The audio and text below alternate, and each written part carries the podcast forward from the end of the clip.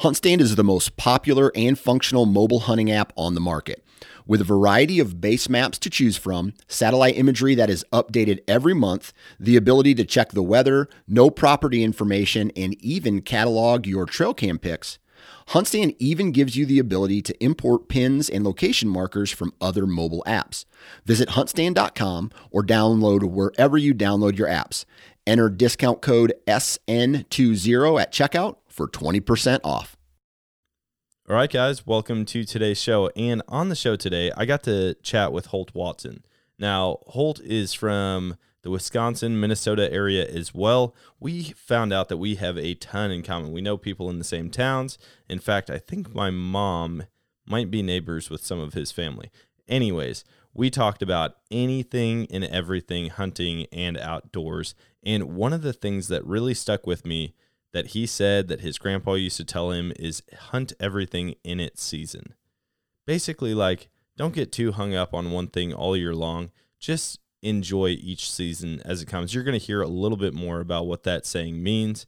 And I think that's something that I'm going to adopt and uh, use moving forward. So I hope you guys enjoy this episode. It really was a ton of fun to sit down and chat with Holt. Now, I've got to make you aware of a few things. I'm actually while I'm editing this episode, I am also getting some awesome video equipment ready because I'm going to start doing higher quality videos. I've already started uploading stuff to YouTube, so feel free to go and check out the YouTube page, show your support on there as well. Or if you're the type of person that likes to listen on YouTube and you've been waiting and waiting and waiting for this moment, it's finally here. So I'm going to be uploading dozens and dozens of episodes soon. And uh, I just I can't wait to put all this gear to use. I love getting new equipment, especially when it's for the podcast. If it can make the audio, the video, just the all around quality better for the podcast, that's what I'm all about. So we're gonna jump right into this episode. I hope you guys enjoy. Like he was doing things that were just badass. That was one of the coolest moments of my life I was really scared, but knowing that Dan had the gun, I did have the rifle, like, we would be okay.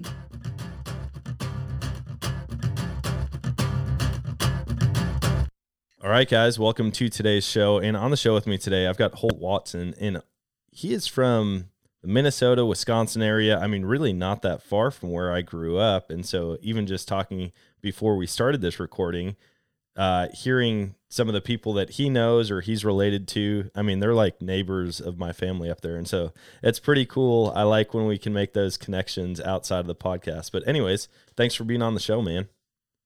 Yeah, thank you. Thanks, Dan. I couldn't believe it when you responded to my message and said, Yeah, why don't you jump on? saw you're an Eau Claire native and uh like, wow, this would be fun. Talk to somebody that actually isn't too far away. Yeah. I I've absolutely love talking to listeners and just like randomly connecting with people like yourself. Uh, at first, I was like, this is going to be awkward. It's going to be like pulling teeth trying to get people to talk. And then I realized, why would it be? Why would it be like that? When I talk to any hunter, we both talk for hours. Both of our wives are like trying to separate us, and uh, it, has been pretty. It's been pretty fun. So, um, why don't we start out with this? Why don't you share a little bit about yourself? About your history hunting and kind of what you're up to now. Sure. Um, I um, I grew up in Stillwater, Minnesota, which is right on the Minnesota side of the St. Croix River, and um, I grew up bow hunting, chasing whitetails, uh, gun hunting as well, um, and going up to um, northern Wisconsin. Actually, um, I didn't really mention that earlier, but um, I mm-hmm. actually grew up going to the Gordon Minong area. Um, I have quite a few relatives up there as well, and uh, I used to spend quite a few rifle seasons there when I was younger. Um, and over the last few years, I, um, I guess even backing up to college age, uh, I found a love for waterfowling and um, uh, sort of expanded my region um, to Wisconsin and uh, I now reside here with my fiance. Um, and in the busy season, I guess you could say for me, um, April to November, I'm a heavy equipment operator, so that takes up a significant amount of time here uh, for me. Um, heavily involved in uh, highway construction, running equipment. Uh, it's, it's, quite the it's quite the lifestyle. Uh, I actually um, the one reason you stuck out to me was because um, I saw your wife's uh, post quite a bit on the TikTok, and uh, I'm like, gosh, you know, I showed my fiance one day. I'm like, honey, I wish you were like this, you know, kind of like joke, you know, supportive Sam is. And uh, anyways, but I got to like it. And I'm like, wow, you guys actually portray a very good relationship, you know, to the public. Not only you don't just keep that to yourself, but I really enjoyed how you portrayed that, uh, which is one of the things that stuck out to me. So uh, I have an, an, ace of a fiance. She's very supportive, as I'm sure yours is, that I can see, and um, it makes it a lot easier for the lifestyle that you know guys like you and me like to live. Yeah. Um, being gone hunting, enjoy trying to also enjoy time with them and whatnot. So, yeah, that's awesome. awesome. I've I've connected with a lot of people because them and their significant other like found me or Sam on TikTok and they were like, "Hey, I hunt," and she like we both can fully relate to this, and it's funny because. You know, Sam is supportive of me hunting. I would say like 98% of the time, right? There are certain days yep. where it's like, uh, we have so much going on or like her family has something planned. And so i totally understand that and uh, we're both pretty reasonable about it. But um, the comments that we get oh man it is so yeah. funny. When we do something where we're just straight up like giving each other a hard time on tiktok about hunting or she's telling me no you can't go. When when guys or girls tag their significant other I'm just like, whoa, that's pretty, that's pretty ballsy. Like you just straight up called her out without calling her out, you know? Um, right. Anyways, it's been fun to hit all the pain points in a humorous way of being in a hunting relationship. Right. I feel like right. I feel like the next step would be to create a TikTok of like hunting bromances because that is something that is not very often talked about. I'm like the guys that I am closest with. I mean, people that people that would take a bullet for me are my hunting buddies and the conversations and like guys will straight up leave their anniversary dinner to come help me track a deer if I need them to. no uh, no, I know. Uh, going to the bromance thing, I have a good friend of mine, uh, Jordan. Uh, he was actually supposed to go to a family Christmas party uh, it was like middle of December. It was right before we had a warm up up here, and we got a huge snowstorm. Um, and I had an awesome feed of honkers, and I'm like, dude, I, I've got a banger lined up for tomorrow afternoon. He's like, seriously? I'm like, yeah, it's probably going to be the last one of the year because it's going to warm up to 50 and then it's done for us. Yeah. He's like, coming. I'm like, don't you have to be to Marshfield tomorrow night? He's like, I'll, I'll make it work. That's uh, it's good to have a group of friends like that. I mean, even for me moving out to Colorado, I had a good group of guys out there that I would hunt with.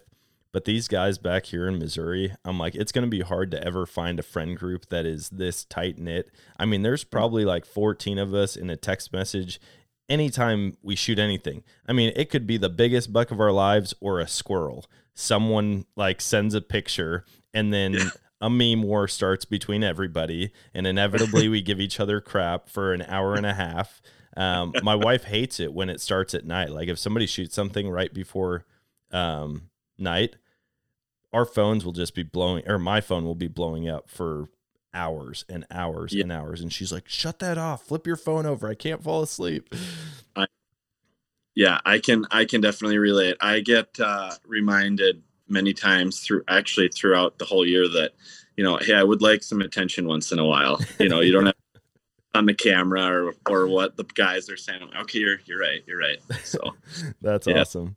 Um yes. so why don't you talk a little bit about like what you enjoy most in the outdoors? What i mean you've referenced honkers a couple times. Yep. i feel like yep.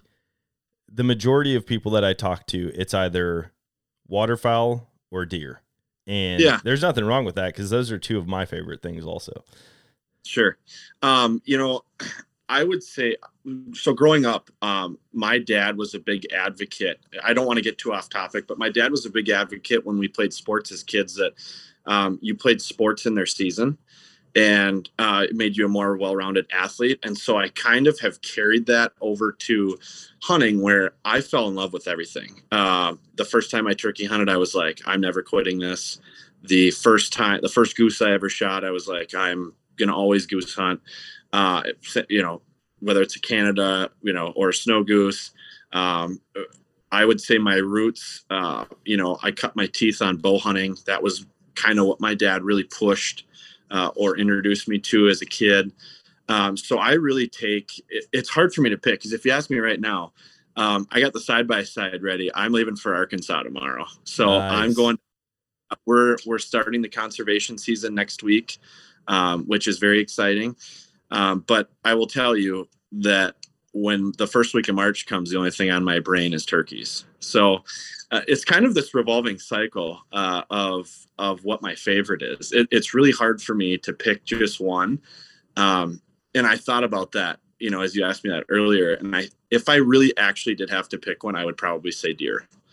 Um, even though I guide waterfowl or or just guide snow geese, um, and I have such a passion for it, I really, I really thoroughly enjoy deer hunting. I enjoy the challenge day in and day out. Nice. Yeah. Yes. The um, I I fully agree with the revolving door thing. Like, I definitely have my passions, but if I had to give up everything to only chase after one thing, like mm-hmm. the guys that you know they all they do is chase waterfowl or all they do is try to get the grand slam for turkeys or whatever that is. I'm like, I just I enjoy all of it too much. I right. I found myself missing rabbit hunting, something that I never thought I would say. Like, right. man, I can't wait till rabbits open up. I can't wait till we get a good freeze and we can go and chase after them, push them out of brush yep. piles. Um, but I will say the one thing, and it's weird. This this past week, I have fallen in love with coyote hunting, and yep. I've always enjoyed coyote hunting. I tell everybody like no matter what I'm going after, if a coyote shows up, it immediately turns into a coyote hunt. Like every time. And it's been a lot of fun. We've had we've had a ton of success with it this past week. Um, but yeah, it's cool to like everything. And the nice thing about hunting is once you become like a good hunter, if you're someone who studies the game that you're pursuing, you can be good or even great at multiple types of things. It's not like the one uh, one sport athletes where they're phenomenal basketball players, okay football players, kind of good at hockey. Like with hunting, yep. you can actually be a great hunter all around. Yep, you can. Uh, I think the big thing, um, and I, I have to give a lot of my friends credit to this. Um, I would say I'm fortunate to have, as we talked about earlier, a bromance, kind of like you do. Um, literally, my entire wedding party, except for maybe two people, are people that I hunt with or slash that I grew up with. I mean, talk, text, Snapchat every day, every other day. Um, but I give a lot of credit to them for giving me an open mind yeah. and uh, kind of taking a step back and being like, okay, you know, um, it's the first week in November. I saw two fawns today, you know, like, well, okay, you might not be in the game or like, hey, it's cold and clear. You know, it's going to be 15 degrees tomorrow. The geese probably aren't going to fly and feed till the afternoon. Uh, just those little things are really what um, my friends have helped mold me to be who I am today. Just the people that I've surrounded myself with, and I'm pretty fortunate for that.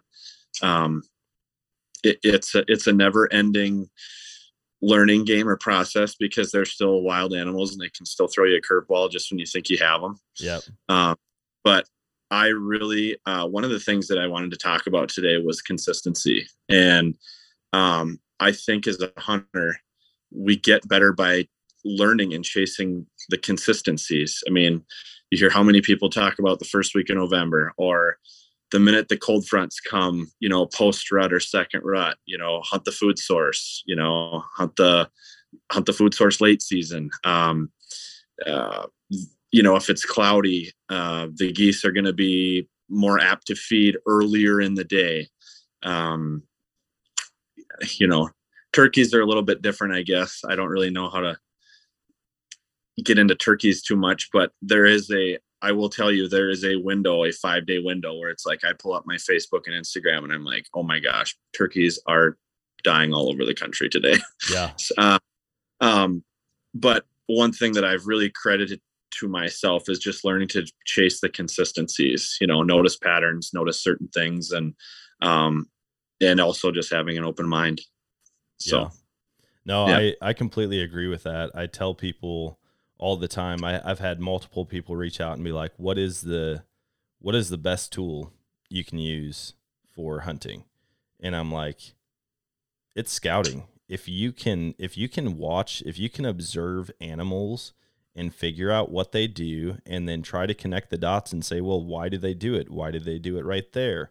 Why, you know, if you can if you can be a student of animal behavior you're going to be a better hunter outdoorsman um, and be more be more consistent in suc having successful hunts and so um, Yep.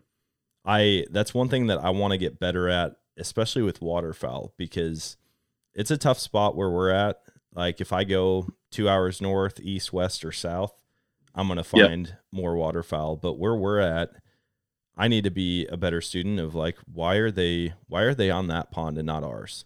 Because we've Mhm. got a we've got a big pond like it's out in the country and there's birds on a bunch of different ponds around it, but we just don't seem to get them to land on ours for whatever reason. I mean, it Yep. could be the completely broken down, rotting out duck blind sitting on the side that looks exactly like a duck blind, but you know, uh, just to try to figure all that out. So I don't know. There's a Right. lot of things that I'm wanting to put into practice this year and, and get better at. Um, Yeah. You mentioned you're about to head down to Arkansas. Yep. How how long will you be there? So um, the conservation season runs through, I believe it's April 15th, but a lot of the geese are pretty much gone by, you know, the end of February, the middle middle of March at the latest. So we run through usually the first week of March. Okay. Um, so uh, I actually have a wedding. I have a extended weekend that I have to come back for. Um, so I will be home the middle of February for that. But usually we're there. Uh, most of the guys are there for for the first four weeks, and then a few guys stay for the last couple groups. Um, so they're there for like six, seven weeks, six weeks. Nice. So it's the month of February. Uh, conservation season starts February 1st. Um, and then that the first Saturday in February is actually youth duck or youth waterfowl day. So Oh, cool. we do, there's no snow goose hunting uh, or there's no conservation season that day. It's a day off. Um, so uh, some friends of ours, a couple of the local guys will get all the kids together, try and get a bunch of kids out. Um, uh, so it's like a, we get like four or five days of hunting and then it's like a nice little day of rest. Uh, and then it's back to the grind for the next few weeks. So yeah. I yes, I'm hoping I just got an invite to go to northern Missouri. I think it's Sure. like the first or second week of March. And Sure. Um yeah, there's a guy that's going to be snow goose hunting up there. I have never done an actual snow goose hunt. I've killed one snow goose on just a regular waterfowl hunt and it was Sure. a prayer. I mean, it was a Hail Mary as far up as I've ever taken a shot and somehow I dropped one. Um Yeah. but yeah, snow goose hunting. I've been watching videos, and even one of my buddies who's a waterfowl hunter, he just hasn't really had much experience with snow goose hunting. And I'm like, dude, I'm telling you, this is like no plugs, extended tubes, electronic calls, giant spreads, and these guys are shooting more birds out of one volley than we shoot all year here. And he's like, mm-hmm. really? And so, sure enough, I just pulled up a video for him on Thursday night, and it was like, I just typed in snow goose hunt, and the first video mm. that came up, it said like 487 birds, and they were all like piled up. And he's like, no Yeah. way. So we hit play, and sure enough, it was just birds after birds after birds. They're shooting at the birds that are about to land, and they're dropping birds that are 200 feet up because there's so many of them.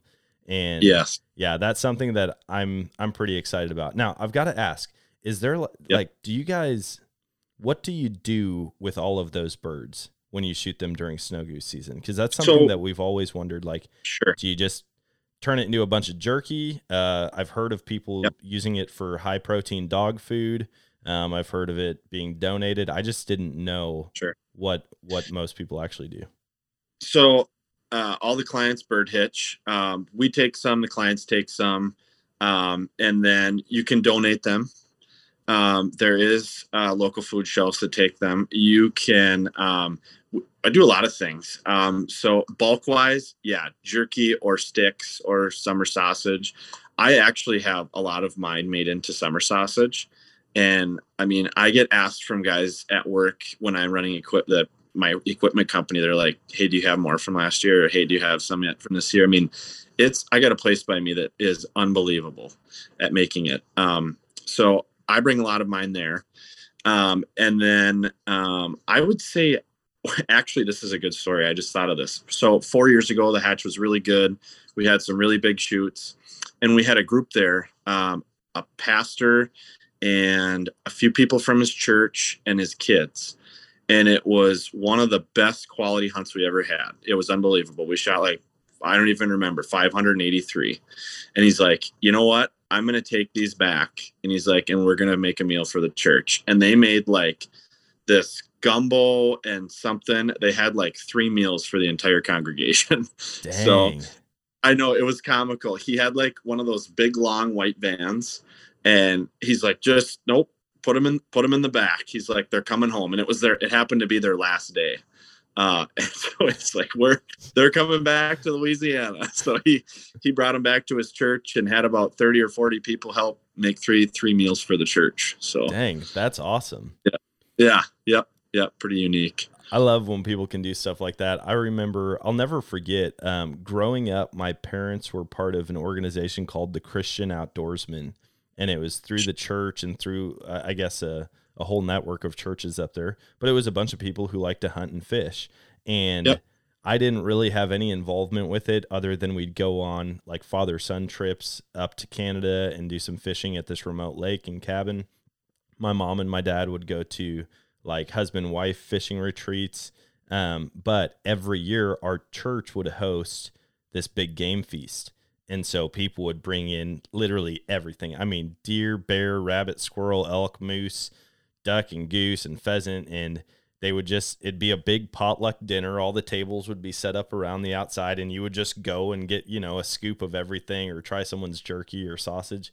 And, Yeah. uh, and then they do raffles and stuff like that. But I'm like, man, that would be, that would just be really cool to get back to like that small small community but big event stuff where everybody comes in and chips in and participates um yeah there's something about trying new game food too because i get Yes. intimidated if i shoot something that i've never shot before i'm just like oh my gosh what do i do with this luckily my wife is a really good cook and so she can figure it out pretty quickly um Yeah. But yeah, there's just certain animals that you really have to know the trick if you're going to make it taste right. Yep. Yeah, absolutely. It's I, I actually don't even, you know, everyone's like, Oh, you had it made into sausage, of course it's gonna taste good. And I'm like, Well, did you eat it? They're like, Yeah, it was good. And I'm like, So what does it matter? You know? Yeah, exactly. you still ate it, right? I mean, pe- people give it to me all the time. Oh, sky carp or whatever. Even like turkey, turkeys. People are like, "How do you eat tur- like wild turkey? Is it any good?" And I mean, for me, um, especially if we're on the road somewhere or if I have a family function, I, I, I don't know how you guys make it, but I chunk it up and I deep fry it like fish Oh, nice. in Cajun shore lunch or fish batter, um, and like turkey nuggets almost. And I mean, after I made some um, for my fiance's family, I I- I made like four birds one day, and and uh, had that with fish. I think some crappies or bluegills or something, and they were like, "Hey, do you have any more turkey? Like, can you bring that? Uh, can you we do that for Thanksgiving instead of a regular turkey?" yeah. Uh, so it, I, I enjoy it. I try to find ways to enjoy it at least. So yeah. There's not many things that we're like, oh, let's just, you know, do the same old thing with it. I mean, most of the time, Sam gets pretty creative with trying new recipes. One thing Sure. that we've really loved is shredded quesadillas. So, I mean, you Oh. just make a quesadilla, but whatever meat you have, you you put it in the crock pot for, you know, several hours the night before. We'd typically make some type of meal with it that night, and then we do breakfast quesadillas in the morning with egg, with beans and corn and cheese, and um, even this morning I think it wasn't shredded, but it was just uh, venison steak, like a Sure. breakfast skillet bowl. So I mean, it was potatoes and gravy and and eggs, and I like runny eggs. Like I would take over easy over scrambled any day of the week. So Yep. it's like you've got the gravy and the egg yolk all mixing to get. Oh man, it was so good. I ate that on the way to drop my kids off to school today, And it was one of those things where you're like dreading the last bite. You're like, dang it, this is the last one. Oh no. so yeah, we she gets really creative with recipes. There are there have been plenty of things that she's like, this is so weird. Like she'll open the freezer and there'll just be a whole squirrel in the freezer. Like I may have gone out in the yard and shot a couple right before I had to go to work, and I'm like, dang it, I don't have time to clean them. I'm gonna throw them in the freezer. She opens it up, and I'll get a call like while I was at work. Hey, why are there dead squirrels in my freezer? And I'm like, well, because we're gonna cook those up too. And uh, her her mom is I mean, they were all city girls growing up. Like my wife was a hip hop dancer when I met her, uh, not country at all, right? I mean, she had like one sweatpant leg rolled up and high tops, and like she thought she was the coolest thing ever. Um, Yeah. But uh, yeah, she would count how many different game animals I had in the fridge or freezer at one time, and she's like, "This is ridiculous. You have you have a zoo inside of our freezer right now," and I was like. That's the nicest thing anyone's ever said to me. You're doing your job. yeah, exactly. What What do you? I mean, is it? What do you guys find? Uh, we can. I would just want to ask this quick, and then we can move on. But what do you guys find making the most? Like, if there's something where you're like, "Oh my gosh, I can't believe it! Sam's making it tonight. I can't wait." You know. Um, I mean, it's it's venison steaks for sure. She Yeah. got an amazing recipe, and I don't even know what kind of she she makes like this homemade like chili mayo garlic butter deal that she like just do- like takes a dollop of it and just like slaps it on top of it and then it just Oh. like melts and seeps into the steak. But i mean we do real thin ones where it's just like slap it on slap it on the other side and then take it off. And she does that with um like sliced roasted carrots and mashed potatoes. And that came from like one of those meal kits. She did some type of partnership with a meal kit where they send Sure. you all the ingredients and then the instructions of how to make them and it was a Sure. steak mashed potatoes and carrots um Sure. and then she's like we're doing this with your venison steaks and i'm like okay cool and so now that's like our go-to i mean any Yeah. night and it's easy really it's not a ton of work um probably takes like 30 minutes start to finish so Sounds so good.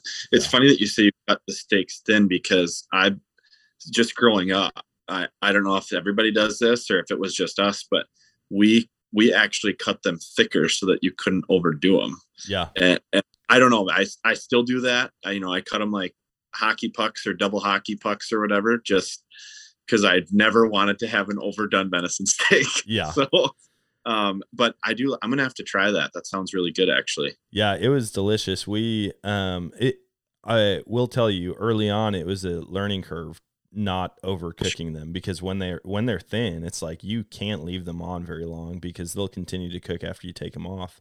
Um Sure. but she's got it down now and then they she's got this I think it's an air fryer maybe. I mean, it looks like a big crock pot, but it actually has a sear um, mode on it. And so you can actually cook your steaks in this air fryer and they are Okay. perfect. I mean, she got Really? the timing down. I'm like, you cooked it in that? Like this seems this seems like a you're offending the meat gods right now. Like you should not be cooking a steak in that thing. And she's like, no, it works great. So um, it Yep. tastes great. I don't complain about it. Yeah, absolutely. Uh, my buddy actually, he's a, a guru uh, with this. Um, you can actually uh, look him up. I can give his name at the end, but he does. Um, he uses a sous vide, I think is what Oh, it's yeah. called. And he I, he just did venison the other day for 24 hours.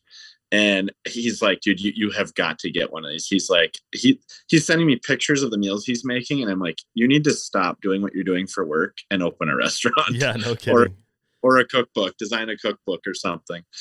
Um, so yeah, the sous vide is like a, I don't know if you're familiar yeah. with it. If, I've I've had You- two sous vide steaks in my life, and they were both unbelievable. Like I'm talking, you put it in your mouth, and then it's just gone. You're like, I didn't chew that. I don't need a toothpick. What just happened? I know. Yeah, I I've only had his, so uh, we do not have one yet, but it is on the list of things to get. I can promise you that. Yeah, I want to get better because I hear even all my friends, like my friends that never liked cooking, they started getting into wildlife recipes, and they absolutely love it now. I mean, it's it's almost as enjoyable to them as when they go out and hunt. And I'm like, dude. I don't know how you get to that point, but I am so far from it. I'm like, all right, I shot it. That was fun. I'm excited to eat it, but I do not want to have to do all the work to prepare it. Um, Right. and luckily, Right. my wife is totally on board for it. I think sure. I think the one time I botched a recipe so bad, we were we were making um like teriyaki rice and like some other stuff, and we tried to do uh venison like teriyaki venison steak. Yep. Not good. It was so bad. It brought out like it it magnified the gaminess by a thousand percent. And I was like, dude, I don't know what I did. Maybe just the entire meal was crappy and um it, it left a bad taste in my mouth literally. Um but yeah, I said, let's never do teriyaki um and venison. And I'm sure there's actually really good recipes out there, but the way I did it, Yeah. I blew it and I I feel like I'm scarred, man. And like my taste buds are scarred from it. well, you live and learn, right? Yeah. Um Oh, so so you'll be going down to Arkansas. You'll be doing some snow Yep. goose hunting. And then Yep. do you do all of your turkey hunting in like Minnesota, Wisconsin, or do you travel for that as well? I do. I used to travel more for turkey hunting. Um, I used to do a couple different trips, but just with work um, and how busy we've kind of gotten in the last few years, uh, road work up here is just insane in the Twin Cities. Um, so I don't get as much time to travel. So I try and um, really, you know, capitalize on what I have close to home. Um, and I don't even, I'm at the point now too where I don't even have to be the one pulling the trigger. I love it. I don't care if I pull it or somebody I take or um, a, lot a lot of my friends do it. So like if they're struggling in an area or they're like, hey, we got tags for season whatever and whatever, you know, zone whatever. I'm like, yeah, you're you're coming with me. You know, like I will we'll go shoot a cut. I just I live for it. Like for like that small window, I waking up. I don't know what it is, just something about hearing them couple gobbles right off the limb is just yeah, I don't really know how to say it because like right now I'm not like that excited for it, but then the first week of March hits and it's like the only thing I can think about. Yeah. so uh going back to that like seasonal thing and, and hunting things in their season, like I was saying earlier. So um yeah, a lot of my hunting is focused uh, closer to home for that, just with how busy I am at work. If I get a rain day, um it's nice. I have a couple buddies that have flexible flexible schedules. So, you know, I'll call and say, Hey, I'm not working today and we'll go run around and um try and get one old school, you know, no decoy or um, even doing the reaping thing, which I love doing. Um, some people don't like it, but uh, it's an easy way for me to uh, have a successful hunt. So, but I, I, do thoroughly enjoy when I can go in and set up on them, um, whether it's early or uh, or traditional, uh, with or without decoys. Um, I it's just something that I love. I, I can relate to a lot of people. So Yeah. Yeah. I uh, I've heard of so many different strategies for turkey hunting, and I've I've kind of Sure. come to find out that that's just how it is with most most um, hunting seasons. Is like there's a thousand different ways to do it, and Yep. you know depending on the area you're in, one might really work, and one might not work. That actually works a county away. Uh, Mhm. For turkey, I actually I don't think I've talked about this. I worked with a guy and he said they would go to like big lakes around here because all of the lakes around here for the most part are man-made and they've got all of these fingers and coves and everything and he's like dude Yep. we would just go walk we'd walk the shoreline and um he's like we would walk the shoreline of the lakes and the turkeys just seemed to love to roost right at the shoreline and he's like we would Mhm. walk around right after sunrise and they'd be down feeding in the woods and he's like it was not uncommon for four of us to go out and bag four birds just by walking and you basically jump shoot turkeys and i'm like huh crazy. that's that's wild i've never thought about that but most Yeah. of the turkeys that i've killed have been on the move i mean like i've been moving around just walk in the woods trying to find them or i spot them out in the field and just try to get closer to them as they're making their way to the woods so Sure. this year I want to shoot one with a bow. I've never done it. Um, never tried to do it. I keep telling Sure. myself I'm going to because I've I'm a I'm the world's worst successful turkey hunter. Like I ki- I do kill a lot of turkeys, but I'm not a good turkey hunter. I don't understand it. Um, but I'm like, man, if I can do this with a shotgun, I'm shooting them at 30 yards. So I mean, surely I can also shoot them with a bow. Sure. But with that, I mean, I would have to change my strategy up a lot. I think I would either get one of those ultimate predator deco- decoys where it like Yeah. clips to the front of your bow and it's a turkey silhouette, um, or I'd have to be hunting in a blind because I don't know how you get away with shooting a bird with a bow if you're if you're not completely covered up. Right. I will tell you, um, and I have friends that even make fun of me, but even gun hunting, if I can, if if I don't have too far of a hike or or I kind of have a game plan figured out, I hunt with the blind quite a bit. Yeah, I, I'll be because usually there's a few of us. Um, usually it's a couple guys that have tags or a couple people whoever's with, and and call me crazy. And I a lot of my southern buddies say, well, you can't get away with that down here, like in Arkansas and um, Louisiana and Alabama. And I I fully understand that. Well, I can get away with it up here, and they don't they don't see the movement, and it's dark, and as long as it doesn't, you know, stick out like a sore thumb. I mean, I don't stubble it in, but um, they seem to not really care the Easterns up here. yeah, Um, and then the other thing that I do, I kind of wanted to touch on. It sounds crazy, but um, early in the year, so Minnesota has a thing where you can buy like an over-the-counter bow tag and then hunt the whole year. You so like it's not like a um, you know, it's it's similar to Wisconsin where like you get drawn for you used to get drawn for certain zones, but now in Minnesota you can buy over the counter for a specific season or whatever. So I can actually hunt for six weeks in Minnesota with a bow. That's So- awesome. What I like to do though is was talking about consistency earlier. This is where it comes into play again. Um, turkeys, even though it's not as fun, they're usually pretty consistent early in the year up here. Um, sometimes we're just losing the last bit of snow or even still have snow um, when season starts, like mid April. And um, so I run since they're usually flocked up and I need to sort of grab attention. I'll run 12 to 13 decoys. And Dang. it's sounds kind of crazy. Um, but it one, it takes the attention off of us. Yep. And I know they're not going to be necessarily looking at us. Two, I'm trying to imitate part of the flock. So if I'm hunting like a particular group of birds where I know there's quite a few toms or 30 in a group, I, I mean, I only need to pull one or two, but I mean, that's the goal. So uh, it's they're like, wow, okay, well maybe half of our flock is over there today, or what's that? Let's go check it out. Um, it's just something I kind of do early, early on in the year. I don't do it all year, um, but I do it early. Uh, I've done it in Nebraska, um, and and when I used to hunt Nebraska uh, a fair amount, uh, it seemed to work pretty well. Even Kansas, I did it in Kansas, uh, West Central Kansas. I did it four years ago. Was the last time I was there.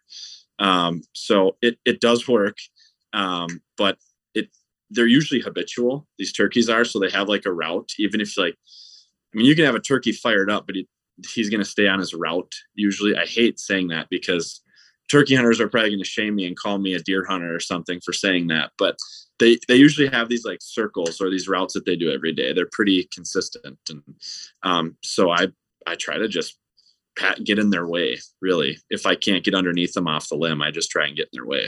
Yeah. So it seemed to work pretty good. I mean, So- I don't think anybody could give you too much crap about that if they've really watched turkeys. Like even on my trail cameras, I put I put my trail cameras out like a month and a half before turkey season just to see what they're doing. Dude, we've been hearing Yep. turkeys gobble here already. Like Really, Oh yeah, we were out the other day. What were we doing? Oh, we went and did a coyote set, and we got out there early in the morning. I mean, 15 minutes before sunrise, we officially put the call on, and there were turkeys gobbling. And I'm like, man, this is this seems very very early for here, but we also hear them almost all year sometimes. Like until it gets dead of winter, we've just had such weird weather here, like down into the teens or 20s and then right back to 65 degrees. And so Mhm. that could be messing with them. But Yep. yeah, I mean, I was reading several years ago when I was like, all right, I'm going to be a turkey hunter. Like, I'm going to go out and shoot some. I started reading all the tips and tricks, and almost every forum or website that I read, it was like turkeys are on a pattern. Like, they do basically the same thing every day. And they Hmm. go, you know, from their roost to their main feed spot and they'll make a big loop typically. They'll make a big loop around you know several hundred acres or more and then they'll head back up to the same general area to roost.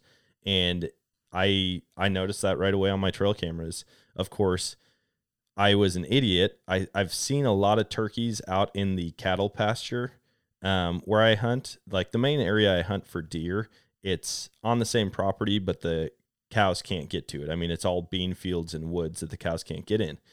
When it comes to turkey hunting, I'll be sitting up in the deer stand and I'll actually see turkeys over in the cattle pasture, like walking almost among the cows. And so I was like, yep. okay, I think it was last year or two years ago. I put three trail cameras up out in the cattle pasture, just hooked to trees. And I was like, I'm going to find where all these turkeys are coming. Those freaking yep. cows smashed my trail cameras. Like, I don't know if it was out of curiosity or what, but like I got a bunch of pictures of turkey one day, and that afternoon I just see this cow face right in the trail camera, and then it's like pointed at the ground, and then the camera is facing up from the ground, and it's like stepping on it, and I get there, and sure enough, like the the whole thing is just smashed to pieces. They oh my God. they broke two of them. One of them was like it can't even be used anymore, and then the other one they it they like rubbed on it and turned it to where it was basically facing like half the image was the tree trunk and then the other half was like the limbs of the tree. And so i was oh like my- dang this is ridiculous. I I w- I don't think i've ever had a grudge against cows until that moment. Yeah. Yeah i i can't say that i have ever had that issue. I although i don't hunt around much many cows anymore i have never hung cameras i should say around too many cows. Uh, but I, have never had that. I've never even heard of that. All right, guys, I need to take a quick second to tell you about a product that I've been using for quite a while now. It's called Bull Elk Beard Oil. If you've spent any amount of time in the outdoors, whether it's on the mountain, in the marsh, or in the woods, you've felt the effects of the wind, the sun, and the cold on your face. What this product does, it helps you look better, feel more confident, and it helps your beard keep its moisture. Not to mention, it smells great, so now my wife can't complain as much after I come home from a long week of elk hunting. Now, I need to tell you, I've gotten to know Brian, the founder, over the past couple months, and he is an awesome guy. Brian made sure that all of these oils are made out of clean products right here in the USA. He also loves to give back to the outdoor community, whether that's through fundraisers for public land acquisitions or even helping donate money to cover the surgery cost of duck dogs. He's an amazing guy, and he makes an amazing product. So go check out bullelkbeardoil.com and be sure to check out the subscription options so that you don't have to run out of your favorite facial hair product. Plus, you can use the code Nomadic and get 20% off your order. Dude, the I I think maybe it's just the cows out there. Like they just want to piss me off all the time. I used to live on this property and I would I would have the guys over. I had this nice fire ring out behind the garage, and like w- we talked about multiple times fencing it off back there, but like the cows could just get in there. I went and I repaired this fire ring from when we first moved in there, got a bunch of cinder blocks, made it beautiful. I came out like two days later, and every one of those blocks was like rolled over, broken, like they just destroyed it. And I'm like, it's like they intentionally did this. And mm-hmm. then one day I came out and I was gonna go to work and I look out and here's a cow, uh, a calf, and it has my folding chair, like just a metal folding chair that you've seen everywhere, around its neck. And it's like walking through the field and it's wearing this metal folding chair as a necklace. And I'm like, how did it even get its head through that? That's crazy. And so I went to try to get it. And then finally I called the guy who actually leases the property for cattle. And I was like, dude, this cow's got its head stuck in a metal folding chair. I mean, it's still running around and eating and going about its normal life. But it was like at every turn, those freaking cows would mess with me. And I, I just began to hate them. Uh, they would mess up coyote hunts. They would mess up deer hunts. And so I just said, screw it. I'm not going to hunt over here. And luckily, I've got a good enough relationship with the guy who runs the cattle um, yeah. to where I can be like, hey man, would you mind just moving him over to the other side of the property for you know three weeks while I hunt this? And he yeah. typically does without an issue. So, oh, nice, good to have, good to have. Oh yeah. Uh, I will say so. Um, I I also kind of wanted to talk about deer a little bit too, uh, but talking about the cattle. So this farm that we hunt, I was kind of telling you about earlier. Um, you know as much as I do. I don't know if you've been paying attention to it, but the dairy farms in Wisconsin dwindle every single day. Um, and the the farm that we're on, uh, my buddy's dad used to um, have, or the farmer used to have his cows, used to pasture his cows in there. And one thing that has, I will say, immensely changed, the, you know, just hearing stories from before I could hunt there versus now, is the stuff has grown up and almost created like it's like natural CRP now. Yeah. And it and it's got like these I don't even know what kind of bushes they are, but it's got like I'd call it soft woods almost. And it it has turned that farm into a deer mecca. And it I've never seen anything like it. Uh it's one it's the only farm around that I know that has it's got pines, it's got hardwoods, it's got um that CR it's got legitimate CRP. It's got that old grown up pasture CRP, I guess is what I could call it. Um, it's got water, it's got terrain. It it's it's truly a great uh, piece of property. And um, I sent you a picture. Um, one of the pictures I sent you, I didn't. You had a question, and I remember about a couple pictures, or would you like to send a few pictures? And I'm like, well, I don't know how to attach them, so I'll just send you a few. But Yeah. there was there's a picture of us from this past gun season, and we got two of the deer we were after, and um, I shot one that my buddy hit with a bow, um, and then he shot like our number two that we were after, and um, I would say I wanted to talk a little bit about um, uh, leaving, hunting it right, and um, and the amount of pressure and what it can do. Um, this farm is unique. We only gun hunt it. Uh, other than my buddy bow hunting it a little bit during the rut, it is a gun only farm. So it sounds kind of backwards, but um, and I don't I don't want to get into the reason why too much today.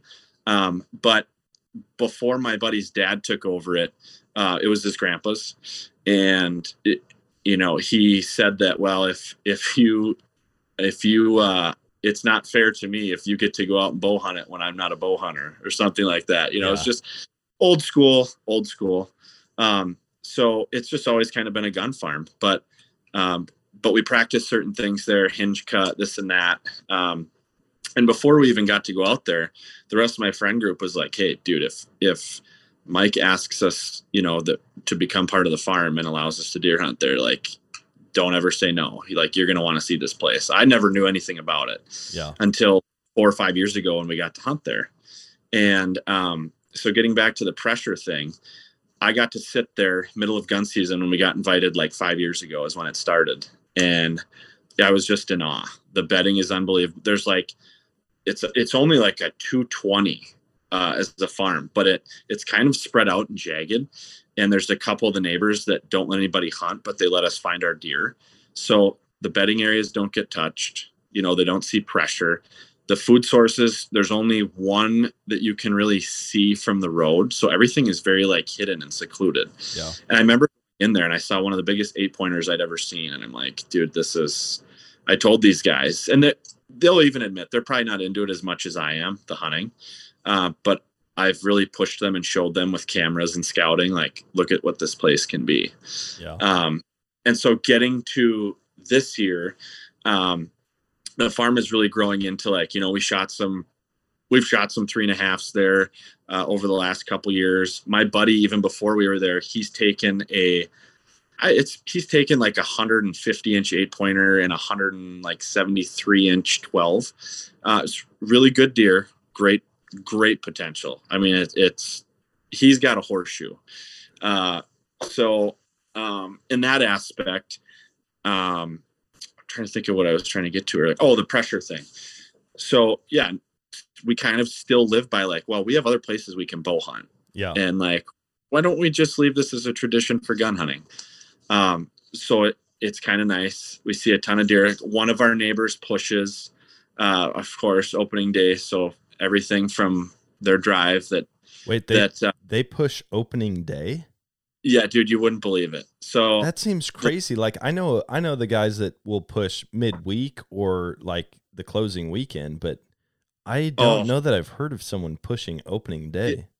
it's it's uh it's unreal that they I don't even really I haven't got to know many of them really. Um, I know quite a few of the other ones and everybody's kind of on the same page, which is good. But yeah, it'll be like nine o'clock. And I remember the first time I kind of got to sit on that end of the farm, my buddy's like, Hey, I'm just gonna let you know, like it was the first year of me getting to hunt there the whole season. He's like, pay attention to across the road. He's like, just be ready. And it, I'm telling you, Dan, it was like nothing I have ever heard in my life. Like, I couldn't even believe that deer made it out of there alive. I mean, there's probably 10 guys over there, and it's just this big funnel. And it's like hardwoods into like a open creek bottom. And so everything just right into the bottom, funnels along the creek across the road. And and I remember texting him being like, uh, did anyone get hit? Like I mean, uh, there. I I grew up doing deer drives. I mean, I grew up hunting in northern Wisconsin, so I know what it's like. But I'm like, that was like nothing I've ever heard. so uh, they are the only ones that really kind of do that, which is it's not my. I don't really care. Uh, I grew up doing it. It is what it is. Um, but the amount of deer that we see, it, the amount of deer activity, it's pretty awesome to see when you don't put the pressure on them. When they have, I mean, they have zero pressure, and then the first time you hunt them is opening day of rifle season. Yeah. Um, so in that aspect, it's unique. And we got tricked a little bit this year. Um, the buck. So I shot a buck the second day of the season. I don't know if were you up here yet, or did you guys come for the second weekend? I forget. Nope, we were up there. Yeah, we were, We were up up there for opener. So I don't know if you remember, we had a big cold front come through, and Sunday morning was like maybe 15, 20 mile an hour winds Yeah. northwest. Um, and I would we had I had probably two or three hot does by me, small bucks chasing, and I'm gonna sit all day. I, I sit all day, all the time, whenever I can. Um, so my buddy's dad shot. He wasn't too far from me, so I got ready, and these two does stand up in front of us out of their bed, and they're looking. And my one buddy tagged out the day before, and he was sitting next to me, and he's like, "Oh, Holt, there he is!" And and uh, I knew right away I was going to shoot this buck, and so I pulled up, and he's kind of on the trot at probably 180, and I only had about two chances to shoot at him. And it sounds kind of crazy, but I felt pretty confident, you know, like Yeah. on the move. He wasn't running, but he was just kind of like he didn't even know he just got shot at. And so I don't know if he, there was just that many hot does and he was just that rutted up. And so I shot once and he disappeared and he appeared again. And um, I shot two more times and he went down. And I I remember not even really knowing how big he was or what it was, but I just remember telling myself like I'm shooting, and I sat down and I'm just like, my buddies look at me. We're in a heated blind, you know, so it's not cold. I'm shivering, like, dude, I am shaking. I don't even know why, Yeah. you know. Uh, you know the feeling, oh, and he's like, "Oh, that's that's Curly. That's the that buck we're after." And Curly is a. Um, I actually thought he was younger, but he's not. Um, he dressed out. Well, the scale was off, but we he's probably right around 200 dressed, uh, 205 ish dressed. Um, and uh, he just didn't have the genes. Like his rack had great symmetry, um, but he just a couple years of pictures, like he just wasn't growing. Yeah. And so um, we were like, yeah, we're gonna. I told the guys, I'm like, we're gonna shoot this deer if we see it.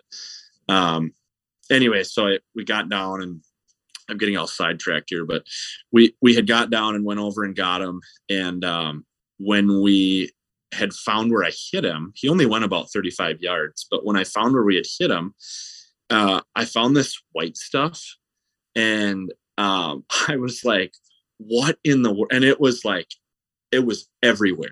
And like, I'm like, and I could see his track, and I'm like, dude, this is from him. I'm like, what is going on? I, I mean, I gotta be honest. I don't know if I'm allowed to say this, but my buddy's like, did you shoot his nuts off? And He's just spraying.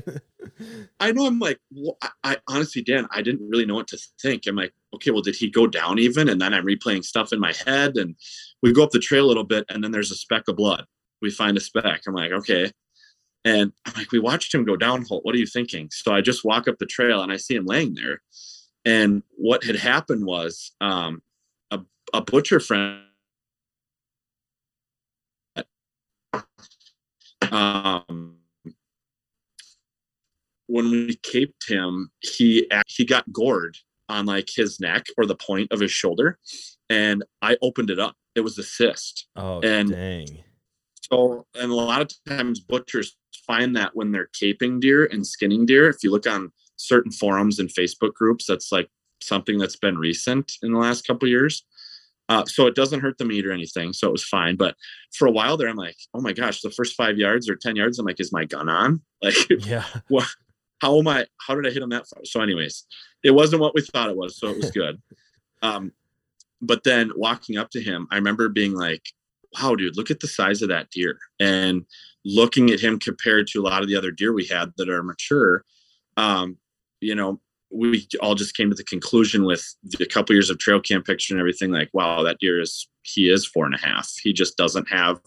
Just because they're four and a half, it doesn't mean they're going to have a 145, 150 inch frame. Yeah. Um, so, uh, and then a few hours later, um, I got to sit with my buddy that uh, owns the property, and he shot the number two deer we were after, who we thought was four and a half, but he actually turned out to be a stud three and a half. And um, I have pictures online that people can go see, um, and I'll I'll post more. But he uh, this deer really threw me for a loop. You know, these types of genetics, I I I didn't think we really were capable of.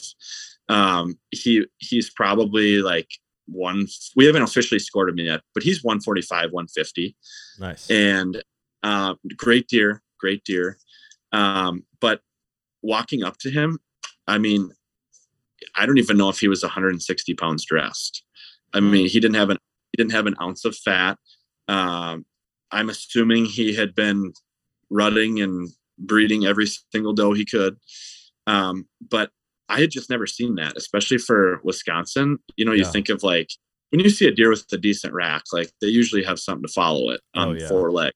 So uh, it just kind of threw me for a loop. And again, with a couple years of pictures, I'm like, we all came to the conclusion, well, he's just three and a half. So um, a lot of times I think I brought this up because people get asked here, you know, oh, I hear a lot of my buddies like, ah, I wouldn't shoot it, it's three and a half, or ah, I wouldn't shoot it, it's whatever, I won't shoot it till it's five and a half, whatever. Well, it's hard to say. Everybody owns property here. You know how many people own a 40 here, Yeah. you know, Wisconsin or 20, or it was the family farm and then brother got this and the kids got, you know, you can't really, there's only so much you can control, you know, Oh, yeah. and you know the tradition of Wisconsin rifle hunting as well as I do. If you get a chance, like it, you set your standards to whatever they are. Uh, you get a chance at something that gets you excited and you like it. By all means, I want you to blast away.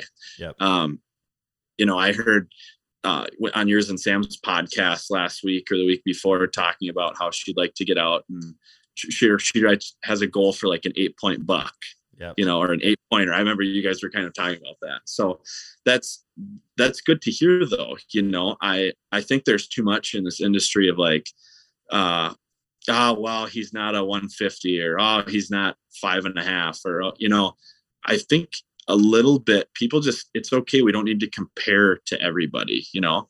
Have some goals for yourself when it comes to deer because it's not easy. I mean, Yeah. look at the time you can put in and it it's not easy to just always let some of these deer walk. And you're away from family you're away from the kids you know you can kind of relate. Yeah, I I think for myself, I quit. I've always been like, oh man, I'm wanting to shoot, you know, uh, an eight or bigger, or a 140 or bigger, or a four and a half year old or older, and I've I think I've officially come to terms with the idea of if it comes in and it gets me like super pumped up, I'm gonna shoot it. Mhm. Now, I'm still, we still have like some guidelines on the property that I hunt because I can. The nice thing is being the one that has the permission and everybody else is an invite that I've brought on, I can kind of set it and say like, "Hey, this is what we're going to try to do here." And so I Sure. do want to I do want to try to bump the age class up a little bit. I do want to do a lot more doe control out there. But at the end of the day, I don't want to regret a hunt because I pulled the trigger or didn't pull the trigger. Like if I look Yep. back and I'm like, man, I didn't shoot that deer hmm and I didn't shoot it. I don't know if there's like a little bit of shame, like, oh, I didn't want to be that guy who shot a deer that wasn't quite old enough or wasn't quite big enough. Like, I just don't want to ever have to apologize for Yes. anything that I do. And even talking with my buddy Eric, he runs the OKS Hunter podcast. And I mean, he does a great job of getting people in that mindset. Like, it's your Hmm. tag, it's your Yeah. tag. It's not anybody else's tag. That one has your name on it. You go and shoot what makes you happy. Yeah. And I will say, if you're sharing property with other people and there's a consensus of like, hey, this is the type of management plan we're going to do, jump on board with that. Don't be the guy to buck the system and be like, screw you, you can't eat antlers, you know? Like, just hop on board with it and, and figure, like, you can figure it out with your friend group. But, but yeah, I'm, I'm over the whole deer shaming thing. Uh, I I jumped on all the bandwagons for a while where it's like, oh man, everybody needs to quit shooting all these tiny deer, and um, hopefully, hopefully we can kind of put an end to that. Yeah, I agree. Um, the one thing that I I did want to touch on a little bit with it's I'm not talking about size of the deer now either, but um, the one thing that I wish Wisconsin would do a little bit is I, I don't know what it's like down for you when you buy um, a tag down there by Strum or or whatever zone or unit you're in, but um, the the one thing that I find difficult is that they give me six doe tags Holy cow! and we have deer you know yeah like we we definitely have deer you know um but we don't have the deer that we had 10 to 12 years ago not here um, and even in northern wisconsin uh, i wanted to talk a little bit about the public land side because i know you're trying to get into the public land a little bit as well Yep. and there there's they've diminished there's not much of it it's coming back but there is not much of a deer herd in northern wisconsin and um, which is one of the reasons why I haven't hunted up there in 10 years. But the the one thing is I, I and the why I do these TikTok lives or or or try and meet with people like this is just like bring awareness to like, hey, if you're not seeing deer, you should have a voice. Or, you know, this is a tradition, especially in Wisconsin. It's a national holiday. And if you go out, I mean, I've talked to people that are like, I didn't even see a deer opening day. I'm like, what? Are you are you serious? And and it could be anywhere. But the farmland, obviously, we have the food, so we're going to see a little bit more than the next person. But um, the, for the people that hunt the woods or people that hunt public, that like pressured public.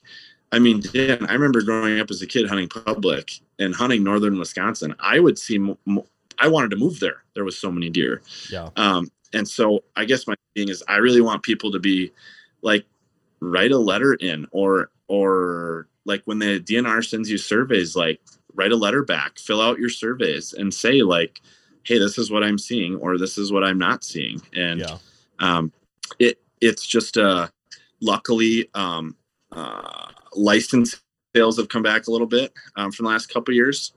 I looked at this year. I don't want to give out stats, but um, the the numbers are still down harvest. You know, they haven't really been going up, Yeah. and um, you know, I, I just want people to remember we're getting so good as as humans with technology at fishing and hunting and and navigating. And you have these apps now where you can send a pin to somebody and say this is where i'm at or um, you know figuring out who owns what or uh, you, i don't think we give ourselves enough credit to what we can do to a deer herd. And i know some people might give me flack. I might get messages that say well we have all the deer in the world. I don't know what you're talking about. But uh, you know you probably have the food. Yeah, and if you have food, you know, especially when it gets cold, they are going to congregate and come together. I'm not saying we don't have deer here, but we just don't have them like we used to. I mean, it, it's diminished over the last 10 years. I don't know if you see that where you're at when you come up here. I mean, can you relate at all? Or so I, I mean, looking back, I remember um, sitting in a tree stand, and there were days where I'd see forty plus deer on opening day. I mean, it was just like loads of deer everywhere. Um, then we've had years where we would go opening weekend without anybody shooting something, and that doesn't happen very often. And I remember we kind of had to put ourselves in check a little bit because it was like every year leading up to that was pretty good. There may have been a slight taper down, but then all of a sudden it was just dead. Like the woods that we hunted, I mean, it's all hardwoods. There's not really any openings. There's a little bit of marsh down by the road, but for the most part, it's all hardwoods and hills. And nobody got a shot. And we're like, this is so odd. And we all started kind of complaining and grumbling and like, oh, deer numbers are down, this and that. Well, I started thinking like, well, why why are there not deer here? And it was because they had a really really wet year and none of the none of the farmers were able to harvest the corn because of how wet the fields were. They couldn't get their tractors or their combines out there.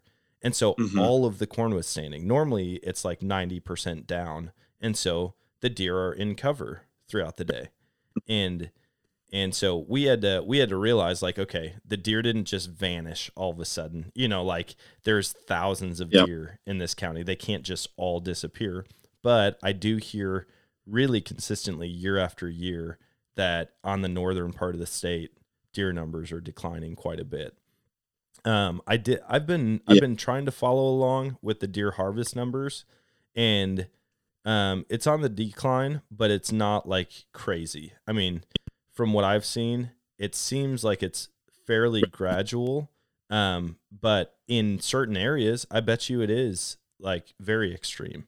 And so I always tell people like go off of what you see, try to put logic to it and figure out like why would there not be deer here now? Whether that's like predator introduction like wolves. I know that the Great Lakes area has more wolves than the Yellowstone ecosystem Right. does now. And so I've heard people talk about that also. And the thing is, the DNR, I mean, it's made of educated people. Like they might might not always make the right choice, but they're going to take into account all of the different input that comes in uh, along with Yep. their studies and what they see. And so Yep. I do feel for it. I mean, I don't think I have heard a single positive thing about the Northwoods and Wisconsin deer population. Uh, Right. that's one thing I'll say. I mean, I I talked to quite a few people, and for the most part, it's like, yeah, it's it's really tough lately, and so it's unfortunate. it- but it sounds it- like central and southern Wisconsin seem to be holding up quite a bit, and I bet you the majority of the declining deer harvest numbers are because of the northern counties. Yeah, yeah, absolutely. I mean, I, um, I know I, we kind of have gone a bunch of different directions here, but you know, we're it's like we're having a conversation we talked about earlier. Uh, but the, like I said, you said you grew up seeing, you know, it was like 40 deer sometimes as a kid. Yeah, I had the same in northern Wisconsin, and uh, I don't know if anybody f- from up there or that has hunted up there is going to listen to this, but I can tell you when I was 12 years old, I literally came home from from deer camp Tuesday before Thanksgiving, and I told my mom, I said, I am moving to Gordon one day. she said no. uh, but it, it just it brought joy to me, like seeing. I've never, you know, I'm sure my grandkids one day are going to be like, oh, grandpa's stories, you know, Yeah. again, uh, you know that. But I'm, I, I don't really know how to even say it. I mean, they're just they're memories now, and um, I just hope we can get maybe close to that, back to that one day. You know, I hope uh, as a community up here, um, um, we can find a way to um, figure out how to how to manage that a little bit better. I mean, I, the, going back to the doe tag thing earlier for me, uh, I don't care what anybody shoots. I could care less. Uh, I don't know if I really touched on that when I was talking about the bucks, but um, I want. I got to shoot spikes, does, forks as a kid. I mean, I, I got ten to twelve, whatever on on the wall, and and we shot meat. I mean, we were we lived off of it. Yeah. Um, I just we have neighbors like I do.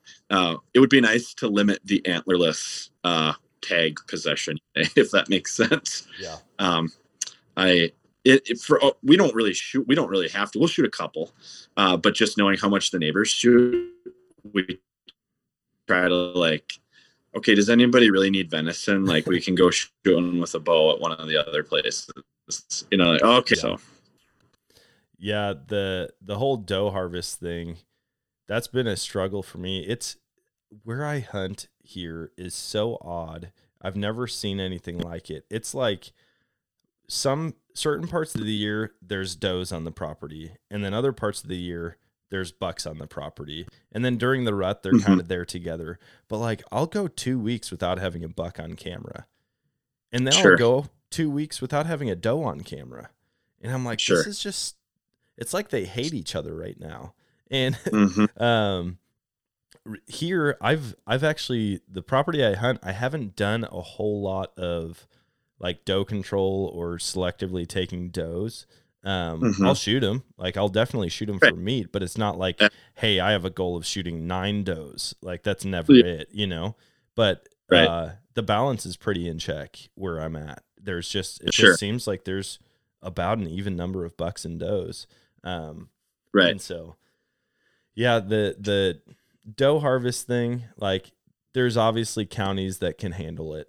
There's counties that Oh, like course. you, or even within a county, individual properties that can handle it, and that's where, um, getting into like a QDMA plan. Or like trying to sure. get neighbors together and just figure out like, hey, listen, how what what is your goal for your property? How many deer are you trying to take? Is there an age structure that you're targeting, or or how many does do you want to take off the property? Do you know what your buck to doe ratio is? Uh, It's really cool that there's organizations now that are trying to get neighbors and and smaller communities to work together to improve Mhm. the deer quality in their Mhm. areas. And I don't know what that looks like for the north, man. Like it's like I said, it sounds like a lot of negative feedback right now and I don't know if that means like DNR intervention, like if it's reintroduction stuff or mm. or if it's a predator if it's mainly a predator issue. I mean, I talked to one guy Sure. years ago and he's like, "Dude, I fill my tags every year up near Hayward." And he goes, "This Yep. year I sat in my stand and I don't I mean, I'm going to probably butcher these numbers, but I think he said he saw 7 wolves from his stand and not a single deer." And I mean, he was he was the guy who's just like, "Oh, kill them all, bury them, like don't ever tell Yeah. anybody about it type of thing. Like he was so Right. upset about it. But I was also Mhm. like, okay, but could that be an isolated year? Because he said Mhm. it, it had always been good. Um, well, actually, I think he did say that it had been for several years that he's been seeing a lot of wolves and hardly any deer. Um, Sure. but you know that's stuff where hopefully the DNR is open to public input. Hopefully they hold like um, hold an hold in a night where you can raise these issues in a community center somewhere and and Yeah. they can get some public feedback on it. But I know they do that down here quite a bit in Missouri. Like there's a lot okay. of public input. It's it's very cool. I haven't gone to any of the deer stuff. I haven't seen a big need to um, here Sure. in Missouri, but like the waterfowl, um, we went to that, and I mean they bring Sure. in biologists and they talk about all the studies and what they're seeing statewide, asking for input on season dates and splits and all of that. Sure. And I think it's I think it's awesome. I think that's what it should be. It shouldn't just be like Yep. someone in a city making all the regulations for everybody. It's cool when they actually take into account what the people because I mean, if you think about it, hunters are the best survey group out there. Like Mhm. when you talk to a hunter or you have them fill something out like we do every year for waterfowl hunting, like, hey, how many ducks did you shoot last year? Zero to 10, 10 to 20, you know, do that thing with deer. How many did you see?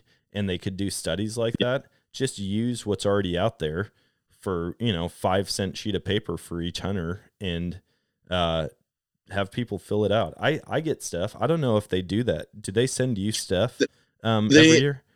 they i don't think it's everybody i usually get it like every couple years a survey um i know i don't i want to say it's not everybody i could be wrong if somebody ever listens to this shoot me a message because i i know i don't know everything but uh i it's like every couple years for me Yeah.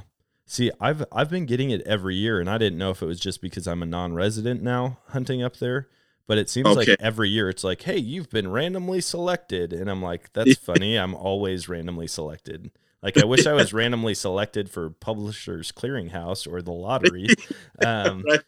But yeah, I'm like, I have no problem filling out the surveys because I do want them to be able to know year to year if is it increasing, is it decreasing, and also I have to think that a big chunk of the um, harvest number de- decline is due to people not being held accountable to checking their deer in anymore. Like I remember you could you had to have a tag you had to have an ear tag on it or around the antler or something. You had to take it to a check station and I loved the camaraderie of that. I loved the like fellowship, the social aspect. I freaking I- miss it. I'm like, dude, if I owned a bar up in Wisconsin or a gas station, I would host like a like a big buck deal, like bring your deer in. If you bring your deer in, you get 10 cents off a gallon or 10% Yep. off your purchase or whatever. Yeah. And I think I haven't talked to many hunters that that don't miss that. Sure, it's more convenient to just hop on your phone, but I never complained about having to drive it to the corner store and I'm like, hey, I want to weigh this. And you know, as a Yep. kid, I'm like, this is a 300 pound whitetail. And then we get there and it's like 160. And uh, I Yep. mean, I think I think they should bring that back. I really do. Yeah.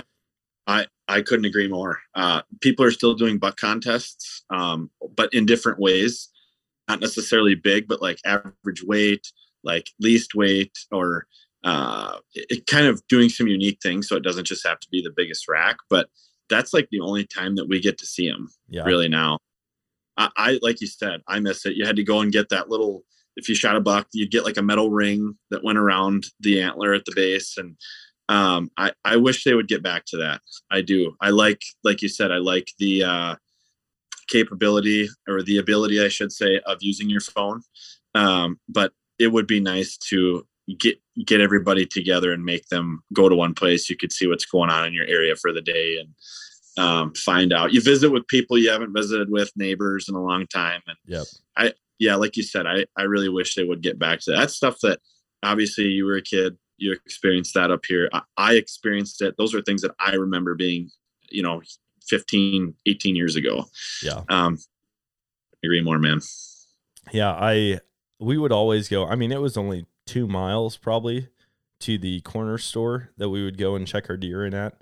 And they had this Mhm. big orange deal out back with the scale, you know, on it. And I think it's still sitting out there, whether it still gets used or not. Um, but they had the buckboard, you know, they'd take a picture, they'd tack them all up on the wall, and so you'd look at it. Now it's just on a computer screen, and you have to sit there for an hour to see all the deer.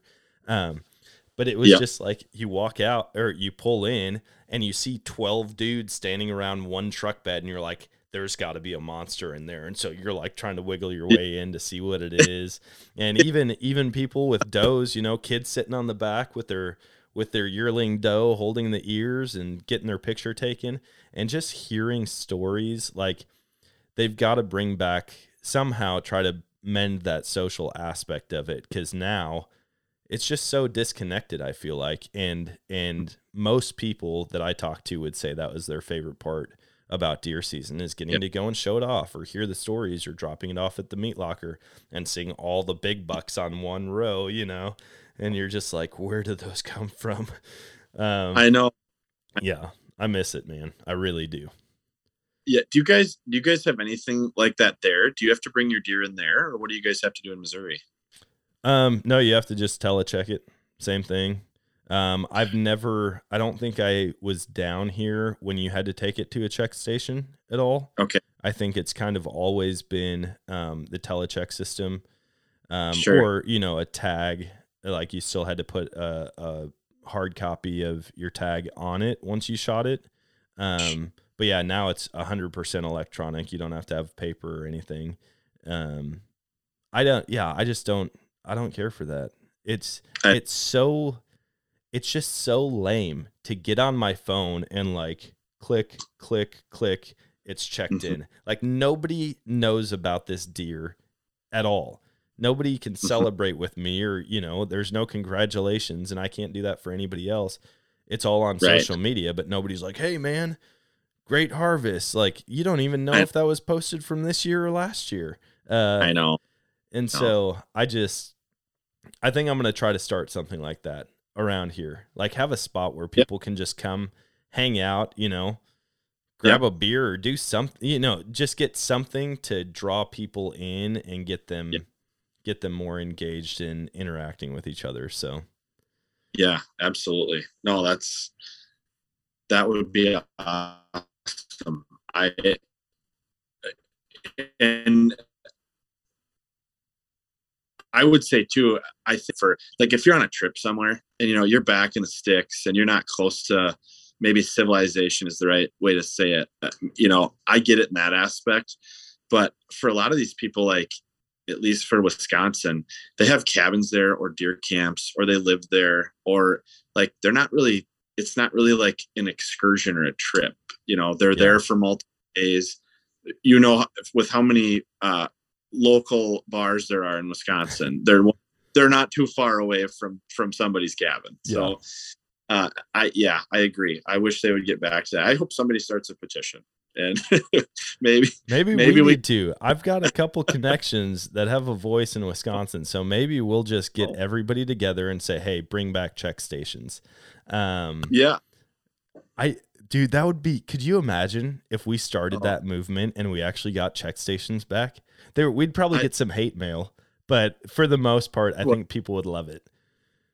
yeah i would love it and and i also think you, you it keeps people honest too Yeah. you know i i would agree and and i, don't want to say that people aren't honest i i want to make, make that clear people obviously are honest i just the general aspect of what it used to be and meant i think we should bring it back Yeah. It's it's Yes. really funny like going out west and hunting. Um I went out to Colorado again this year and it's just not the same out west. Like that like it's funny. People will like hide their deer or their elk because they don't want you knowing where they shot it. Like you're out on Mhm. public land and they'll like tuck it down as much as they can or pack bags around it in the side by side. And even um, this year, we drove by this guy who had they, I don't know where they shot it, but they had the entire elk loaded in the bed of the side by side. I'm like, dude, that is a feat in and of itself. And I was like, I was driving with my buddy, and he's like, should we stop and talk to him? I'm like, absolutely. Like, yes, they just shot an elk. This is awesome. I want to hear the story. I want to congratulate them. And they were kind of Yeah. thrown off by it. They kind of looked at us like, why are you stopping? Like, what do you need? And then I'm like, hey, great, dude, great bull. Like, good shot. How'd you get this whole thing loaded in the bed? And I mean, they ended up being really friendly. Um, sure it's just kind of funny. There's not that that side of it. Like it just seems like more secretive, more like stay away from my spot, even though it's public oh, land. Like, Yeah. dude, if you tell them where we shot this, I'm gonna kill you later. Like, do not give away our secrets. And I, I mean, I get you don't want your area being flooded with other mm-hmm. hunters, but also like, let them know. Oh man, I shot this in in some dark timber, or you know, it was Yep. bedded down on the shaded side of the hill today. It's really hot out. And, like give Yep. people pointers without giving away your hunting hole. Um, Yep. and just be friendly. And 90% of the people that we ran into out there were uh, non-residents and were super friendly. And then anybody we ran into who was uh, from out there on a resident tag, they would point us to the opposite side of the unit and tell us that's where we should go hunt. And I was just like, this is a perfect depiction of Colorado hunting right here. yep. So. Yeah i uh I, and i understand it. I mean i i i get it from both sides you know. I think as long as there's a mutual respect uh i think I, i'm like you. I i just want to know the story. I'll yeah, go figure it out for myself i don't need pinpoints or whatever but i just like to hear the story and and that camaraderie aspect of it like we were just talking about with wisconsin i i enjoy yeah. You could tell me like, just substitute the county that you're hunting with Florida. I don't care. I just want to hear the Yep. story. You know, you can tell me all day long you shot it in Florida. I know that's not where you shot it, but tell me the details of it outside of the actual location. So, Yep. Yep. Well, dude, uh, we holy cow! I was thinking we were just coming up on an hour. We're already at like an hour and twenty minutes. Uh, oh my gosh That's what I'm saying, man. It's so Oh. easy to talk to other hunters. Um, before we hop off, though, I want to give you a chance to share where people can find you, where they can follow along, um, where they can Yep. reach out for guiding or any of that. Sure. Um, I'm on Facebook and Instagram. You can look up, uh, type my name in Holt Watson. Um, my Instagram is Holter Dice 22. Uh, I'm also on TikTok. You can look up Holter Dice 22. And then if you guys are interested in the snow goose hunting thing, um, it's Snow Addictions Guide Service. Uh, we are on Facebook, uh, and you can also go to snowaddictions.com. Um, if you follow me on TikTok, I will uh, about every other week during the snow goose season. I will. It depends. Maybe every other day. Depends on how good it is. But I will post a video of a flock giving it up or or a little teaser to get people going. So Nice, man. Well, yeah, Yes. I'd encourage everybody go check that stuff out. And this is probably so this is so far out there. As you were talking about snow addictions, I was like, man, I've got a cool idea for a t-shirt. And then I realized this is not family friendly at all. But imagine somebody like with some white powder on the table, cutting a line that looks like a snow goose. And Yeah. I just, for some reason, snow addiction made me think of that. I've never done that before. Uh, total disclosure, like never done it. But uh, I just thought, man, that'd be a funny T-shirt or a sticker idea.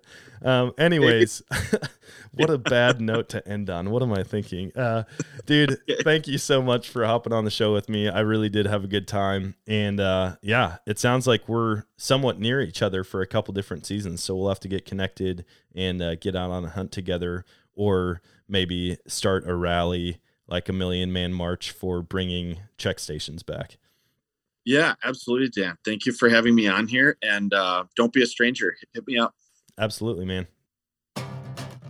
And that is going to wrap it up for today's show. I hope you guys enjoyed that one. I had a ton of fun talking with Holt. And what the heck, man? Everybody has been talking about snow goose hunting lately. Uh, I mean, it kind of makes sense because that's the next thing on the calendar as far as seasons go. But it's given me the itch. I, I want to get out and snow goose hunt between watching YouTube videos, hearing stories of him. I mean, like 500 plus birds in one hunt. That is mind blowing to me. That's more than me and my buddies kill all year here in Missouri. And so I want to go and experience that. So hopefully it's coming up here in like just a few weeks away, I think. And so hopefully I can get out and try to do one of these hunts, get my buddies out, or even go up and meet with some past guests in northern Missouri. Anyways, wish me luck on that. I want to I want to keep bugging you about this and keep telling you about this. We do have product coming out.